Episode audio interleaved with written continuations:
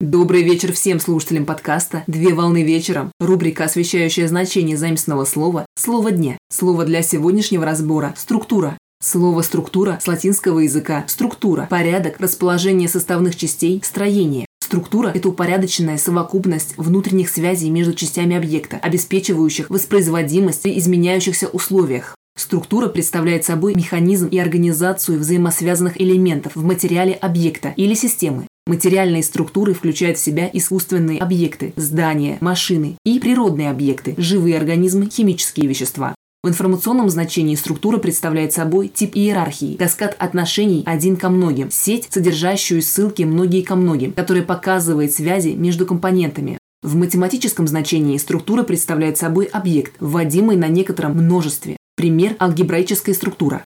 В материаловедении структура представляет собой материал или предмет, обладающий структурой в основном значении, то есть состоящий из слоев разных веществ. В социальном значении структура представляет собой модель отношений между разными классами в обществе. В химическом значении структура представляет собой пространственное упорядочивание атомов и связей в молекуле, структура белков, и пространственное упорядочение атомов, ионов или молекул в конденсированном состоянии. Пример – кристаллическая структура. На сегодня все. Доброго завершения дня Совмещай приятное с полезным.